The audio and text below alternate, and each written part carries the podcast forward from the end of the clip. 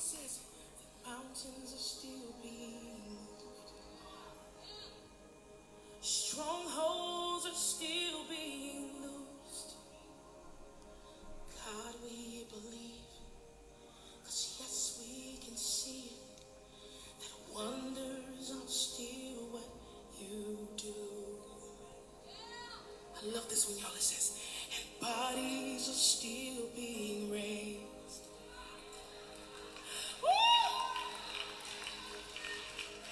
Giants are still being slain. God, we believe. Yes, we can see that wonders are still what you do. We are here for you. Come and do what you do. Say, we are here.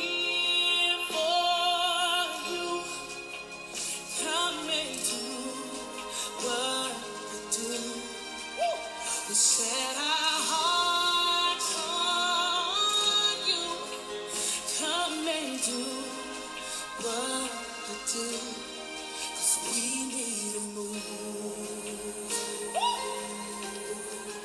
We need a move. Can you shout that out? We need a move.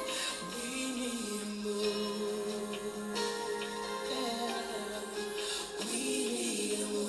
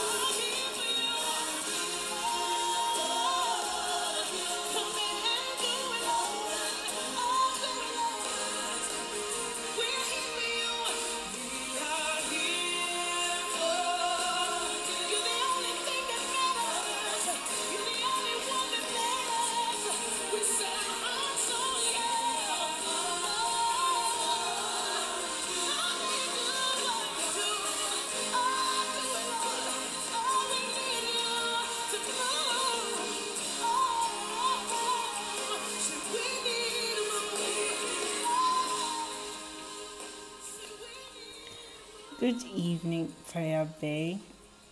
Hope you are doing well. Welcome to the podcast of the week. I hope this won't become a normal feature that I'm always apologizing for not recording on time. I'm sincerely sorry about that.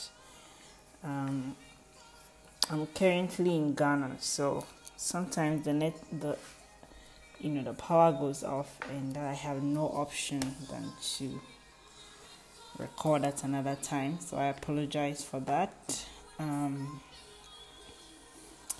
Okay, so let's go right to the word for today. I just want us to say a prayer. Everlasting Father, our King, our all, we give you all the praise. We give you all the honor for another day. We thank you for your favor. We thank you for your grace. We thank you for your forgiveness and your love, oh God. As I come to speak to your people, I pray, Lord, that it won't be my mind, it won't be my emotions, it won't be my thoughts. It will be you and you and you only, oh God. Speak to the brokenhearted, mend them, oh God. Strengthen your people, oh God. Let your will be done in our lives, Father. In Jesus' name. Amen. So I hope you like the song we opened up with. I feel it's a song that I really like, because especially when you're going through situations, sometimes you wonder if God is dead. You wonder if the things that they said of him are happening. But she says, mountains are still being moved, strongholds are still being loosed, and God, we believe, because yes, we can see it, that wonders are still what you do. It's often something that you can sing I don't know how to put my thoughts together, but I'm trying to say sometimes the situation you are in sort of reflects in how you sing certain songs. You know, if everything is going on well for you, you're singing "This Is a Move," you're going to sing like, you know, God, He did it, and you're all excited. But it's a different situation when your reality is not matching the song you're singing, but you're saying that the wonders are still what you do. Like, you're still calling God faithful. You're still saying that, you know, even though I don't understand, even though I don't know where this is going, God, I still call you faithful. Then it becomes a whole different dynamic, and it's another level of faith that we have in God. You know, that's one thing that I admired so much about Shadrach, Meshach, and Abednego. They told the people that, look, our God can save us from this fire. But even if He doesn't, you know, even that's the level of faith that they had, that, look, even if my God doesn't save me from this fire, I call Him faithful, I judge Him faithful. I still believe that He is God. I still believe that He loves me. I still believe that He's sovereign. I still believe that He's the Lord over everything. And I believe this is a stage that we need to get to in our Christian walk with God, where our happiness isn't dependent on whether God is answering our prayers or not. It's like, maybe you have parents and you go to your dad and you say, oh, I mean, I grew up with a very difficult, sarcastic father. He loves sarcasm alone. And you go and ask him for something and he'll give you the rudest answer you could ever imagine. But never in my mind would I sit down and think that, oh, because he gave me that answer, he ceases to be my father, you know. That who he is remains constant regardless of my situation. Who he is remains constant regardless of whether I got a yes or a no. And it's a stage that we need to grow up in God. Because what happens is, when the devil knows that he can rob you of your joy and your faith in who God is by shaky situations, he's always going to bring it your way. He when he knows that you don't trust in the sovereignty of God, you don't trust that, look, whether good or bad, God is still on the throne and He is God alone, then he's going to put you in situations where that will cause you to curse God, that will cause you to speak ill and call God an irresponsible father, to his benefit, because that, I mean, his desire, as the Bible says, is to kill, to destroy. And so He would want to put us in those situations. We need to grow in our faith with God to the point where, even when you don't know where your bread is going to come from the next day, you trust in God. You know that, like, you're sad. You know, I was listening to a sermon recently, and he was saying that joy doesn't mean that you're not sad. You're sad, but you're because that's your emotion, your physical appearance, but you're not giving up on God, or you're not saying that God has forsaken you. It's just that, because of how broken our world is today, certain things will happen that would take that excitement away from you. But your belief in God, your trust in God, your faith in God doesn't shake. Amen. Actually, the main thing I wanted to talk about today before I got into all this was the prayer quotes that I shared during the week that I felt blessed so many people. I thought I should expand on it. It was a quote by Max Lucado, which says that our prayers may be awkward, our attempts may be feeble, but since the power of prayer is in the one who hears it and not in the one who says it, our prayers do make a difference. Let me repeat. Our prayers may be awkward, our attempts may be feeble, but since the power of prayer is in the one who hears it and not in the one who says it, our prayers do make a difference. Amen.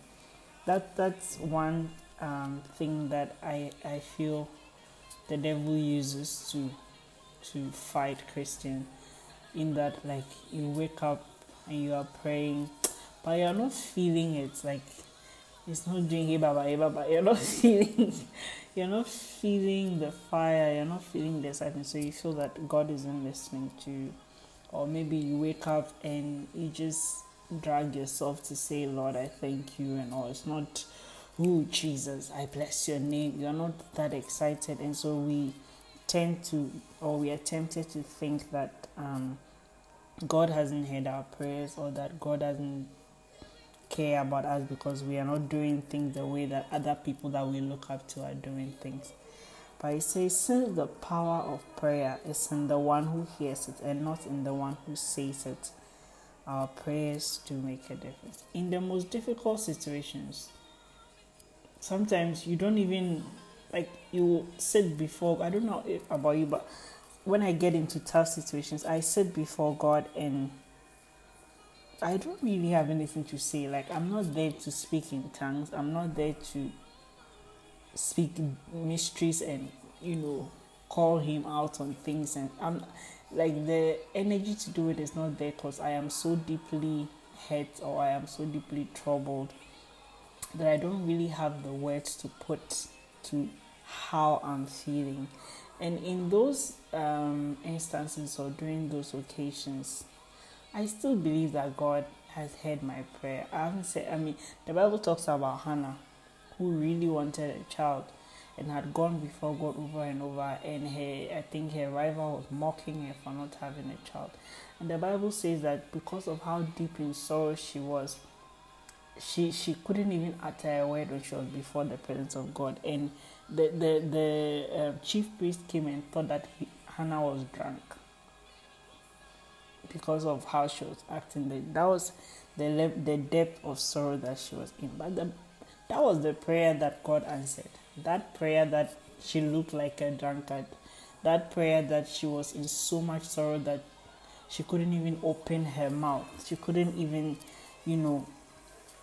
say anything to God. That was the prayer that God answered. And so it's not in, I'm not saying that don't pray and quote scriptures and stuff, but I'm saying that in those instances where you don't feel like you're on fire for God, or you don't feel the prayer time and everything, still pray. Don't let your prayer be dependent on your feelings. Don't if you want to feel excited about the prayer before you know that you are praying. Don't get to that kind of prayer before you pray, or before you would accept that your prayer has been heard by God. I want us to read the scripture how Hannah acted, right? It's 1 Samuel 1:10-11. This way you can pause and grab your Bible if you need to. The joy of having a podcast is it's not live, so you can always pause and get your Bible, so that if you want to underline or just follow through what I'm reading, or open it on your phone or something. 1 Samuel 1:10-11 says that deeply hurt, Hannah prayed to the Lord and wept with many tears, making a vow. She pleaded, Lord of armies, if you will take notice of your servant's affliction, remember and not forgive me, and give your servant a son, I will give him to the Lord all the days of my life. She cried with many tears for the son that she wanted. It wasn't something that, if you are there and you are crying with many tears, how many words can you even utter out in that pain that you are in? But she still believed in the prayer that she was giving to God. And when the pain became so much and she was being seen as like a drunk woman that is sitting there, she still went before God, still believed that she had prayed, and God answered her. In the seasons when there are no words, like Don't Mind. I remember whenever I am down, I remember that song by Don't Mind. I'll sing, I'll pray, even in my darkest hour, through the sorrows and the pain. Because the lyrics talks about how sometimes you don't even know what to say, or you don't even have the words to say what you're saying. it's still prayer, it's still you communicating with God. It's still God accepting it. God will prefer that than for you to be silent and not pray. And what the enemy will do is to sow in you that doubt that, you are not doing hey baba, you are not screaming and shouting, and you are not, doing those things, so God is not here. But it's still prayer. I come from a Catholic background before I moved into a charismatic church. And so when it comes to the power of reverent prayer, where you are just silent before God, I have seen it work in the lives of so many people. In the same vein that I've seen the charismatic style of prayer work. So I believe that both work and appeal to God. And so it's something that you can utilize even in your most difficult moments. Just sit before God. If it's worship that you play the worship song and just sit there. If it's the only thing you can do is cry, cry. If the only thing you can do is rant, sometimes I rant, like I sit before God and rant, like this really that to me, blah, blah, blah. And then afterwards I sort of calm down, and then like he gives me that peace, and then I go and sleep. Sometimes after ranting I don't feel the peace, but when I sleep in the night, by the time I wake up, it's like, sorrow lasted for the night, but joy has come in the morning. It's also prayer. It's also prayer. Don't let the devil speak to you and make you feel like it has to be in a certain format before you pray. That's the whole message I came to tell you today, though. So I'll keep hammering on it, that in seasons where times are tough and you can't say anything, you can't declare, you can't stand in warfare and pray, still stay in the presence of God. Don't believe what the devil will tell you, that you are not doing it in this way, so it's not right. I know today my thoughts are not organized, but I'm just trying to get you to understand that abide in God, it is still prayer. If you don't feel like it, it's not about you, it's about the God that will answer the prayer. Abide in Him, it's still prayer, it's still something that He would receive. It's still something that you will be blessed with. Amen. I wanted to look for the exact verse where Hannah was having that unconventional way of praying. Okay, that one is in verse 12. So, 1 Samuel 1 verse 12. It says that, as she kept on praying to the Lord, Eli observed her mouth. Eli, depends on. Some people say Eli, some people say Eli. So he was the chief priest. He observed her mouth. Hannah was praying in her heart, and her lips were moving, but her voice was not heard. Eli thought she was drunk and said to her, "How long are you going to stay drunk? Put away your wine." Verse 15, "Not so, my lord," Hannah replied. "I am a woman who is deeply troubled. I have not been drinking wine or beer. I was pouring out my soul to the Lord. Do not take your servant for a wicked woman. I have been praying here out of my great anguish and grief." Verse 17, Eli answered, "Go in peace, and may the God of Israel grant you what you have asked of him." 18, she said, "May your servant find favor in your eyes." Then she went away and ate something, and her face was no longer downcast. A prayer in her heart where her lips were moving, but her voice was not heard.